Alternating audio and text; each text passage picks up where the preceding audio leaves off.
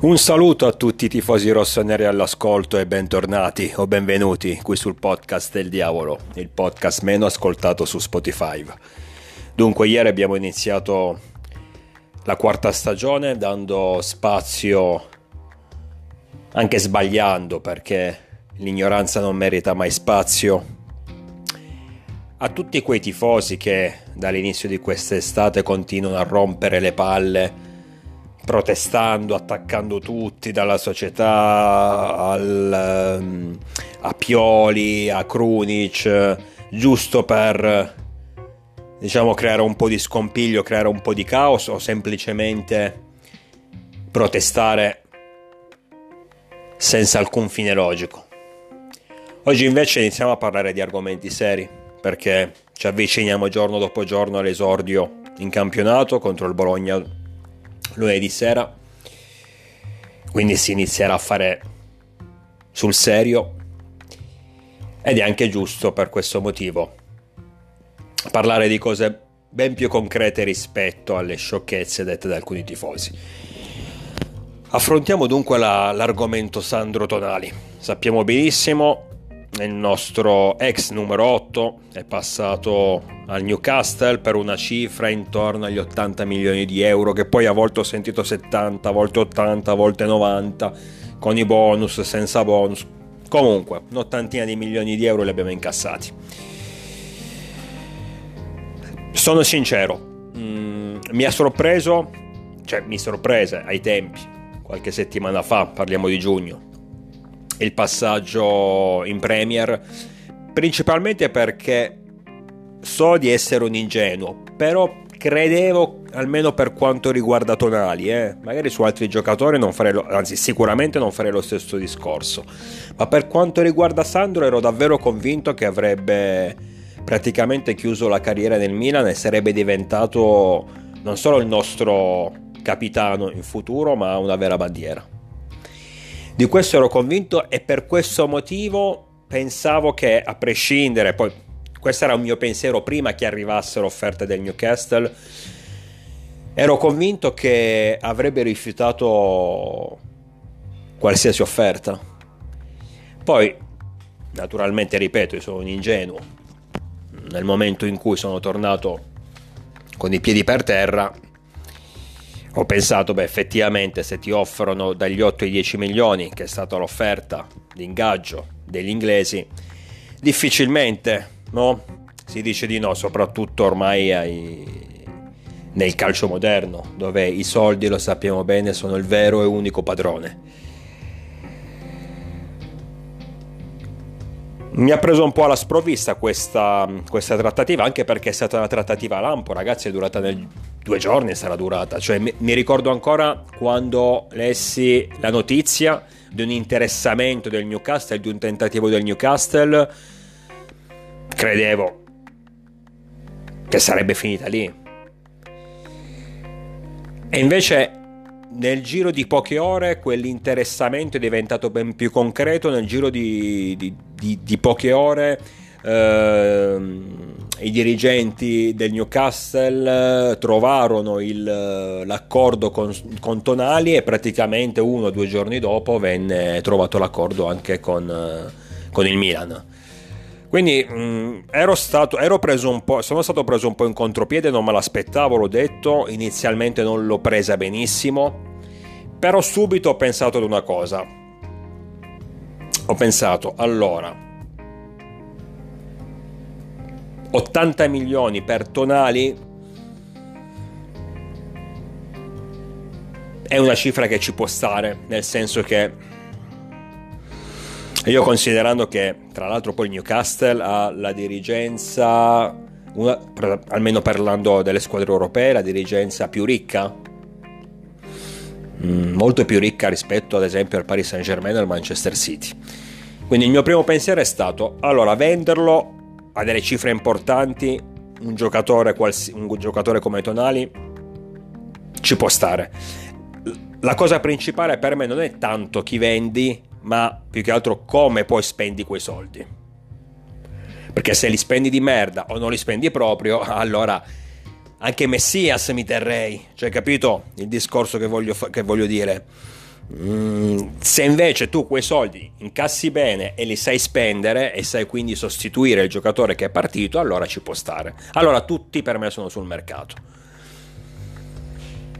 Mm, stavo dicendo prima, essendo questi qui del Newcastle la dirigenza più ricca in Europa, avrei l'unica cosa, ecco, avrei cercato di tirarla un po' più per le lunghe. Nel senso, tu mi offri 80, io ti chiedo 120 eh, non, me darai, non, me ne darai, 120, ma magari me ne dai 100, 105, 110. Ecco, dato che questi soldi ce li hanno ne hanno tanti, avrei cercato di, di, di, di spillarli qualcosa di più. Poi ho capito invece il ragionamento che ha fatto la nostra dirigenza. Quindi cerco di fare ordine.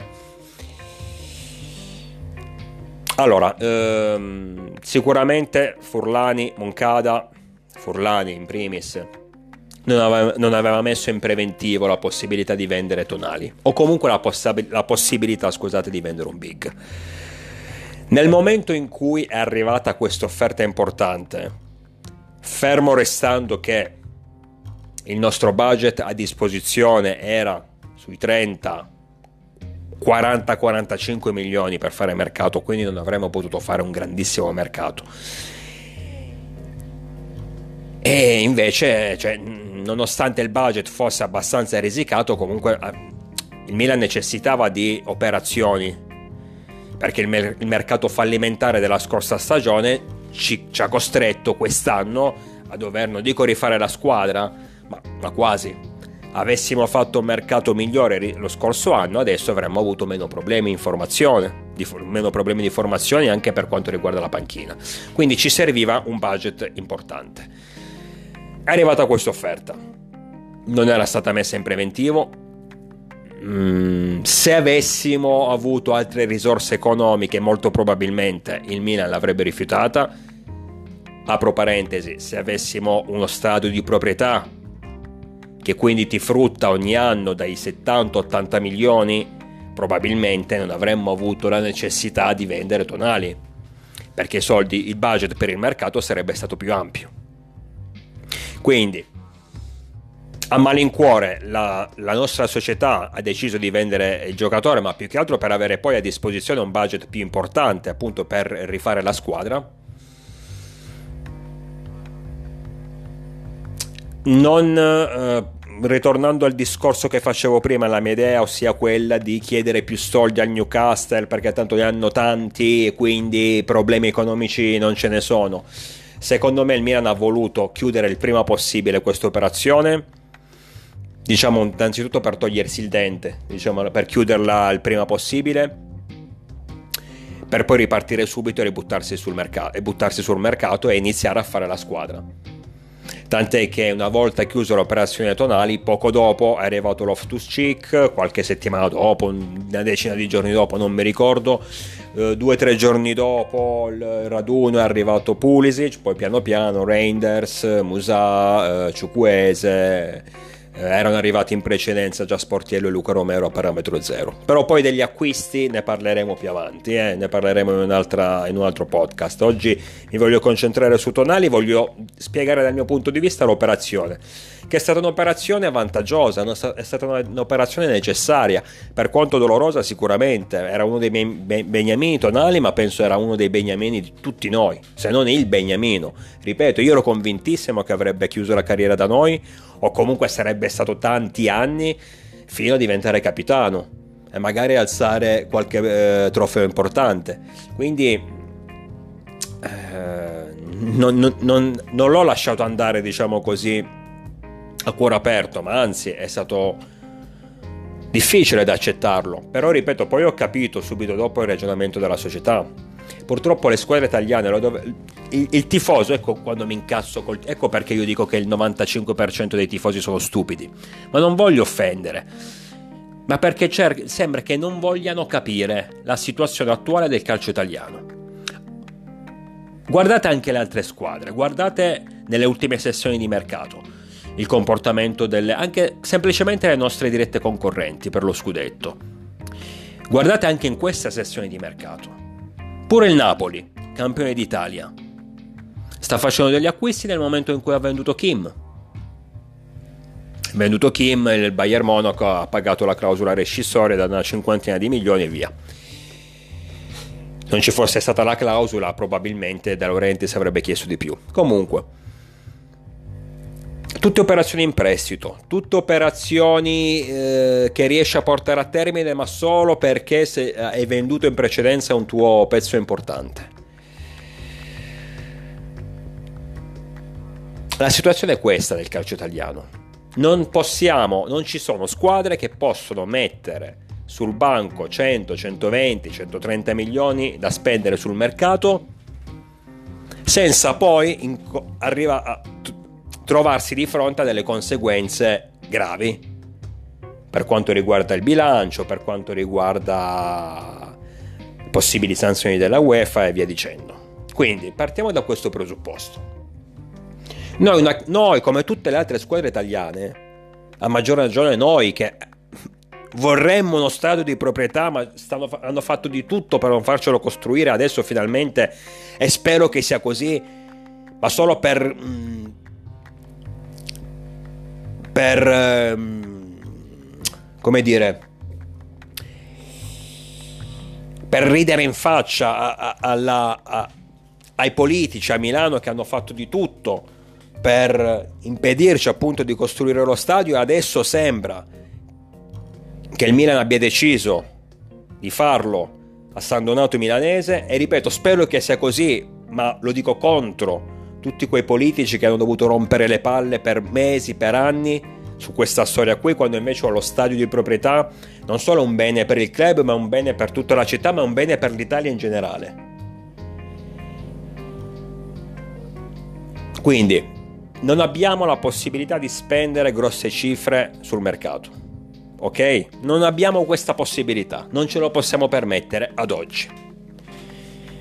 Nonostante noi siamo una squadra che negli ultimi anni sta ottenendo dei buoni risultati a livello sportivo, qualificazioni Champions, ehm, semifinali di Champions, eh, scudetto, nonostante il Milan sia una squadra sicuramente l'unica tra le big, o forse anche il Napoli, adesso non lo so, forse il Napoli sì, comunque che ha un bilancio inattivo. Nonostante tutto non possiamo permetterci di spendere grosse cifre sul mercato. Ma se hai bisogno di fare degli acquisti importanti o comunque di andare ad operare per quanto riguarda il calcio mercato in varie parti del campo perché la tua, la tua rosa è incompleta, eh, allora un sacrificio lo devi accettare il sacrificio di quest'anno è stato Tonali. Dispiace tantissimo, ma io rimango sempre di quell'idea.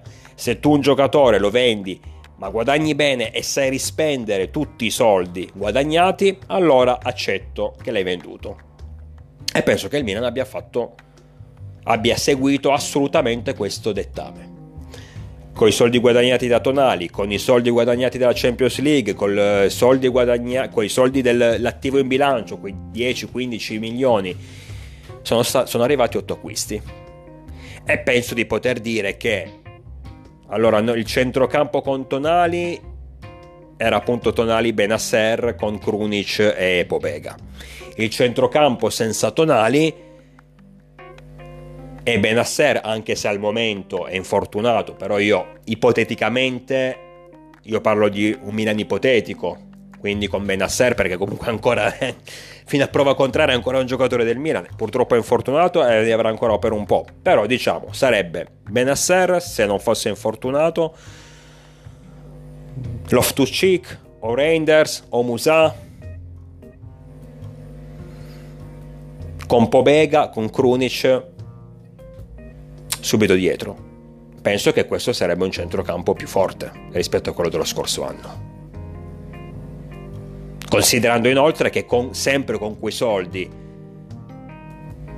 derivanti dalla, dalla, dalla, dalla, cessione di Tonali, tu non è che hai preso soltanto, hai rifatto diciamo il centrocampo, comprando Musalov, Tucci e Reinders, ma hai preso anche, hai rinforzato in maniera notevole l'attacco con Pulisic e Ciucuese. Quindi, ragazzi, la situazione era chiara. Il Milan non, non aspettava una. una un'offerta. Oh, cioè, non l'aspettava, oddio, non l'aveva messa nella, in agenda, diciamo. Un'offerta per un big. Ma probabilmente in cuor suo ci sperava. appunto perché sa che avrebbe avuto la possibilità poi di rifarsi la squadra. Nel momento in cui è arrivata l'offerta importante per Tonali, hanno chiuso subito l'operazione appunto per poi buttarsi immediatamente sul mercato perché se avessero tirato l'operazione per le lunghe magari saremmo arrivati ai primi di luglio ancora con la questione tonali aperta tonali Newcastle aperta. Quindi hanno deciso di chiuderlo subito. Come dicevo prima quanto è durata ragazzi? Fate, fate mente locale.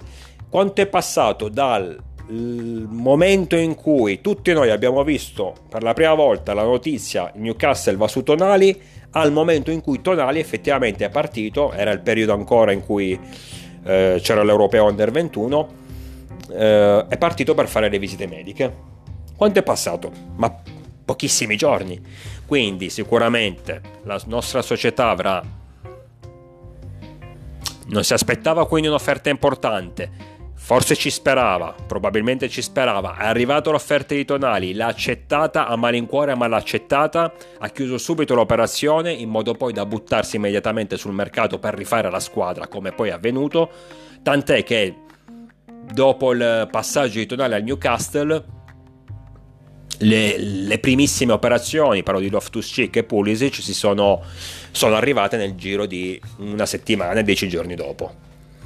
Quindi vedete tutti i pezzi del puzzle combaciano. Dispiace, è dispiaciuto tanto aver perso Sandro, assolutamente. Tra l'altro ha segnato pure all'esordio in Premier contro il Newcastle eh, nel, nella vittoria per 5-1 dei bianconeri. Ora io sinceramente, quando un giocatore non indossa più la mia maglia, a me non interessa qualunque cosa faccia, sono sincero. Io sono però dell'idea per quanto riguarda, ecco, Tonale è un caso a parte, perché io sono dell'idea che finita l'esperienza in Premier ci sono grosse possibilità che poi torni a Milano. Io ho quest'idea qui, a meno che dovesse poi arrivare fra anni e anni un'offerta importante magari da un Real Madrid o, o dall'Arabia, dato che adesso c'è di moda, no, va di moda l'Arabia, magari tra 5-6 anni sarà ancora di moda, secondo me no, comunque. Però nel caso in cui non dovessero esserci queste situazioni, credo che alla fine Tonali seguirà il suo cuore e tornerà a Milanello, dopo, aversi, dopo essersi riempito di soldi e aversi fatto comunque uh, un'esperienza importante in Premier League. Mm, quindi è stata difficile accettare la sua partenza, assolutamente anch'io, ripeto, nei primissimi momenti ho patito questo, ho sentito il contraccolpo psicologico, ma ribadisco, ho cercato di ragionare, come sempre cerco di fare nel calcio, a 360 gradi, sapevo che a dispetto di, quelle, di quello che molti stupidi dicevano, Jerry Cardinale non si sarebbe intascato i soldi, non avrebbe, se- non avrebbe, senso perché questo non, è, non hanno ancora capito la mentalità di certi imprenditori internazionali come Cardinale che se vanno a prendere un club di calcio lo vanno a prendere non perché fanno il tifo per quel club di calcio. Sentivo gente che diceva eh Cardinale non sa neanche che noi avevamo 7 Champions che abbiamo 7 Champions League. Ma chi se ne frega che Cardinale non sappia che noi abbiamo 7 Champions League? Non lo deve sapere non gliene frega nulla ma lo so benissimo. Sono imprenditori che prendono un prodotto in questo caso il Milan, e cercano di ricavarci il meglio possibile, portandolo il più in alto possibile. A loro non interessa vendere il giocatore e poi intascarsi i soldi per andare a farsi che cazzo ne so le, le, le vacanze alle isole Fiji. Non hanno bisogno di queste cose loro. Ma a livello imprenditoriale, una volta che acquisiscono un prodotto, devono fare in modo che questo prodotto possa valere molto di più rispetto a quello rispetto al valore eh, di partenza, in modo poi eventualmente da rivenderlo fra 1, 2, 3, 10 anni, non lo so. È una squadra di, di calcio come può valere di più nel momento in cui acquisi, ha, ha, a livello tecnico una squadra, una rosa migliore e conquista dei trofei, conquista dei risultati sportivi importanti e allora di, di conseguenza vale di più di conseguenza migliora il suo piazzamento nel ranking UEFA, di conseguenza migliora la sua bacheca, di conseguenza migliora tutto il resto, migliorano i guadagni, tutto come sta succedendo effettivamente nel Milan da quando c'è Elliott. il Milan è una squadra che vale di più nel momento in cui, eh, grazie anche al mercato, ha costruito una rosa migliore, nel momento in cui, grazie alla rosa migliore, ha iniziato a conquistare dei risultati sportivi e via dicendo. Quindi, dopo il passaggio di Tonale al Newcastle, ho capito subito qual era la strategia della nostra società. Spendere il prima possibile i soldi, comunque spenderli tutti, compresi anche quelli della Champions, per fare una squadra migliore, che effettivamente ad oggi indipendentemente dal fatto che comunque secondo me servirà ancora qualcosa per completare la rosa.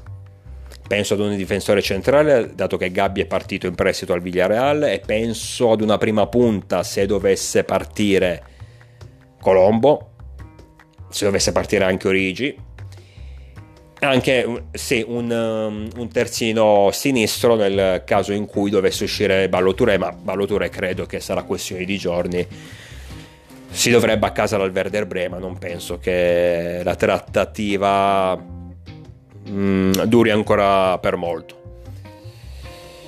Quindi, indipendentemente da tutto ciò, al netto che comunque mancano ancora circa due settimane alla fine del calciomercato, perciò alcune operazioni possibili cioè alcune operazioni possono ancora essere fatte e considerando che comunque il 90% del lavoro importante è stato già fatto dalla nostra dirigenza.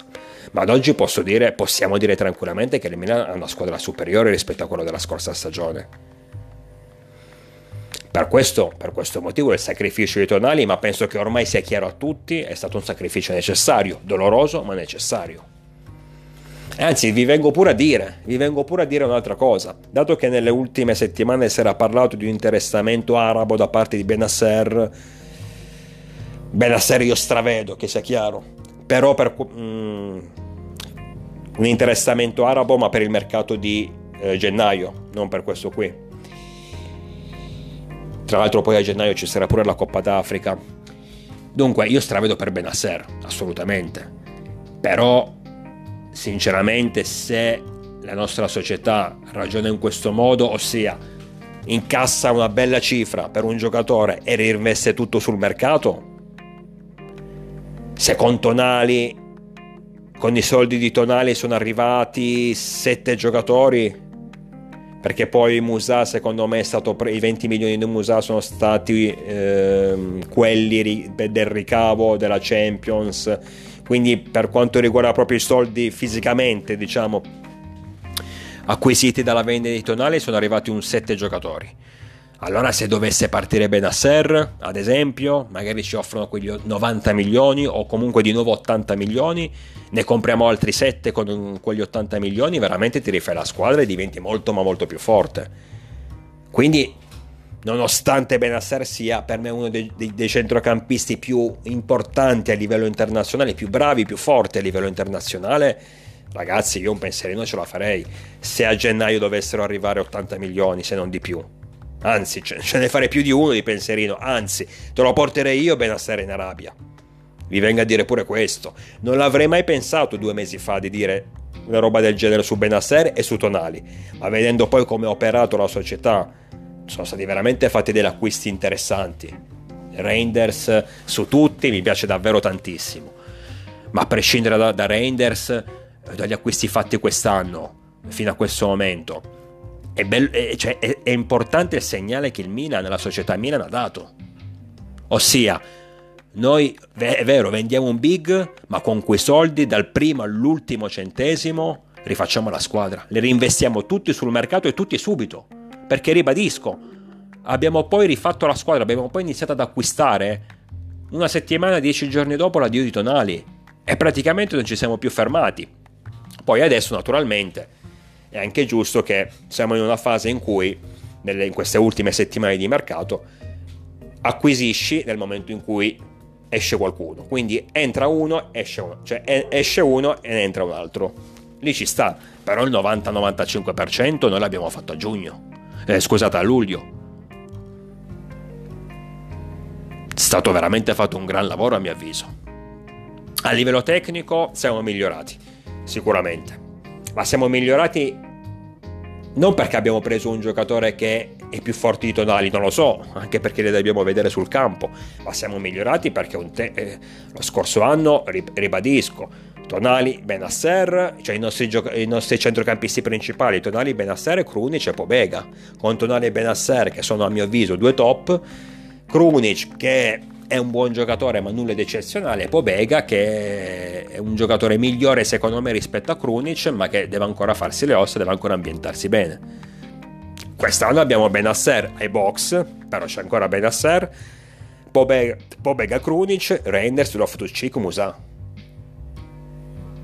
ma penso che sia un, un, un, centrocampo nettamente migliore. Lo scorso anno poi non considero Vranks e Bakayoko, Bakayoko perché era fuori dal... praticamente è stato fuori rosa per quasi tutto l'anno, no, comunque non era nei piani di, di, di Pioli e Vranks perché a parte alcune, alcune uscite poi praticamente non si è mai visto.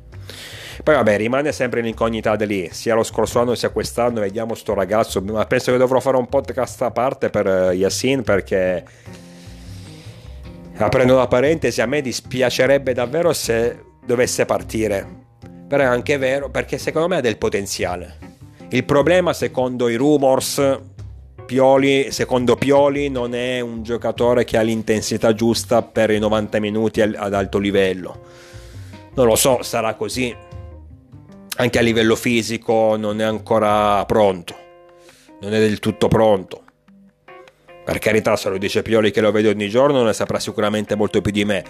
Però, però uh, Adeli ogni volta che lo vedo giocare, anche l'ultima amichevole contro il Novara, per carità stiamo parlando del Novara, un, ami- un allenamento più che un amichevole, tant'è che si giocava a Milanello. Però a me è piaciuto. C'è un giocatore che ogni volta che lo vedo dà la sensazione che può fare qualcosa di buono mi sembra assurdo che non abbia mai una chance. Quindi io spero che rimanga, è anche vero che se deve rimanere ma non è mai chiamato in causa mi dispiacerebbe anche per lui, quindi ti dico piuttosto datelo in prestito, si parla della Salernitana, in modo che almeno possa giocare. Comunque chiudiamo, chiudiamo la parentesi da lì, perciò dicevo ragazzi secondo me abbiamo un, un, un centrocampo migliore rispetto a quello della scorsa stagione. Per questo motivo la partenza di Tonali è dolorosa ma è stata necessaria.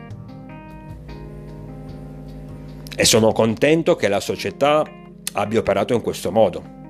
Sinceramente, non non, allora, come non mi aspettavo la partenza di Tonali, non mi aspettavo che la società operasse man- così bene sul mercato.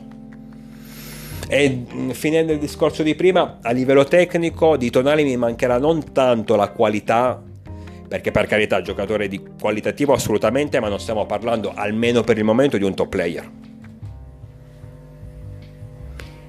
Però mi mancherà tantissimo il furore agonistico, quello sì. Era uno di quei giocatori che quando le cose andavano, eh, si mettevano male in campo, quando la situazione era difficile, sapevi che era, aveva il carisma, aveva le spalle larghe per prendersi la squadra e diciamo portarla in salvo. Poi magari non succedeva sempre, però aveva car- quelle caratteristiche eh, di carisma, eh, di, di, di furore agonistico che servono in una squadra, soprattutto in una grande squadra come il Milan. Ecco, quello mi mancherà tanto. A livello, ripeto, tecnico, per carità, è una perdita importante ma non stiamo parlando di un top player, non stiamo parlando di un Modric, di un Pirlo, ok? Stiamo parlando di un ottimo giocatore, ma secondo me un, un ottimo giocatore come se ne possono trovare altri. Non è impossibile trovare un Tonali, quello voglio dire io, ma come carisma a livello caratteriale sì, su quello è difficile, anche perché Tonali è un tifoso, nonostante sia andato in un'altra squadra, è un tifoso rossonero, quindi si capiva che in campo ci teneva davvero tanto che la squadra vincesse. Lo vede, era come un tifoso che gioca, che gioca. Lo vedevi anche nelle reazioni ai gol dei compagni, non solo ai suoi gol. Era un'esultanza da tifoso. Quindi l'aspetto caratteriale mi mancherà tanto. Su quello non sarà semplice sostituirlo. A livello tecnico-tattico si può fare, anzi probabilmente l'abbiamo sostituito alla grande ma non con un giocatore singolo, con un, con un insieme di giocatori che completano il reparto del centrocampo e migliorano l'attacco. Quindi sicuramente al momento posso dire che ci abbiamo guadagnato, poi sarà il campo comunque a darci la sentenza definitiva. Detto questo, ragazzi, ci vediamo presto. Inizieremo poi a parlare del mercato in generale, delle amichevoli. Ci avvicineremo poi alla partita col Bologna, che sarà la prima tappa fondamentale di questa stagione. E speriamo davvero di iniziarla nel migliore dei modi. Io vi aspetto numerosi, naturalmente sempre con il diavolo dentro.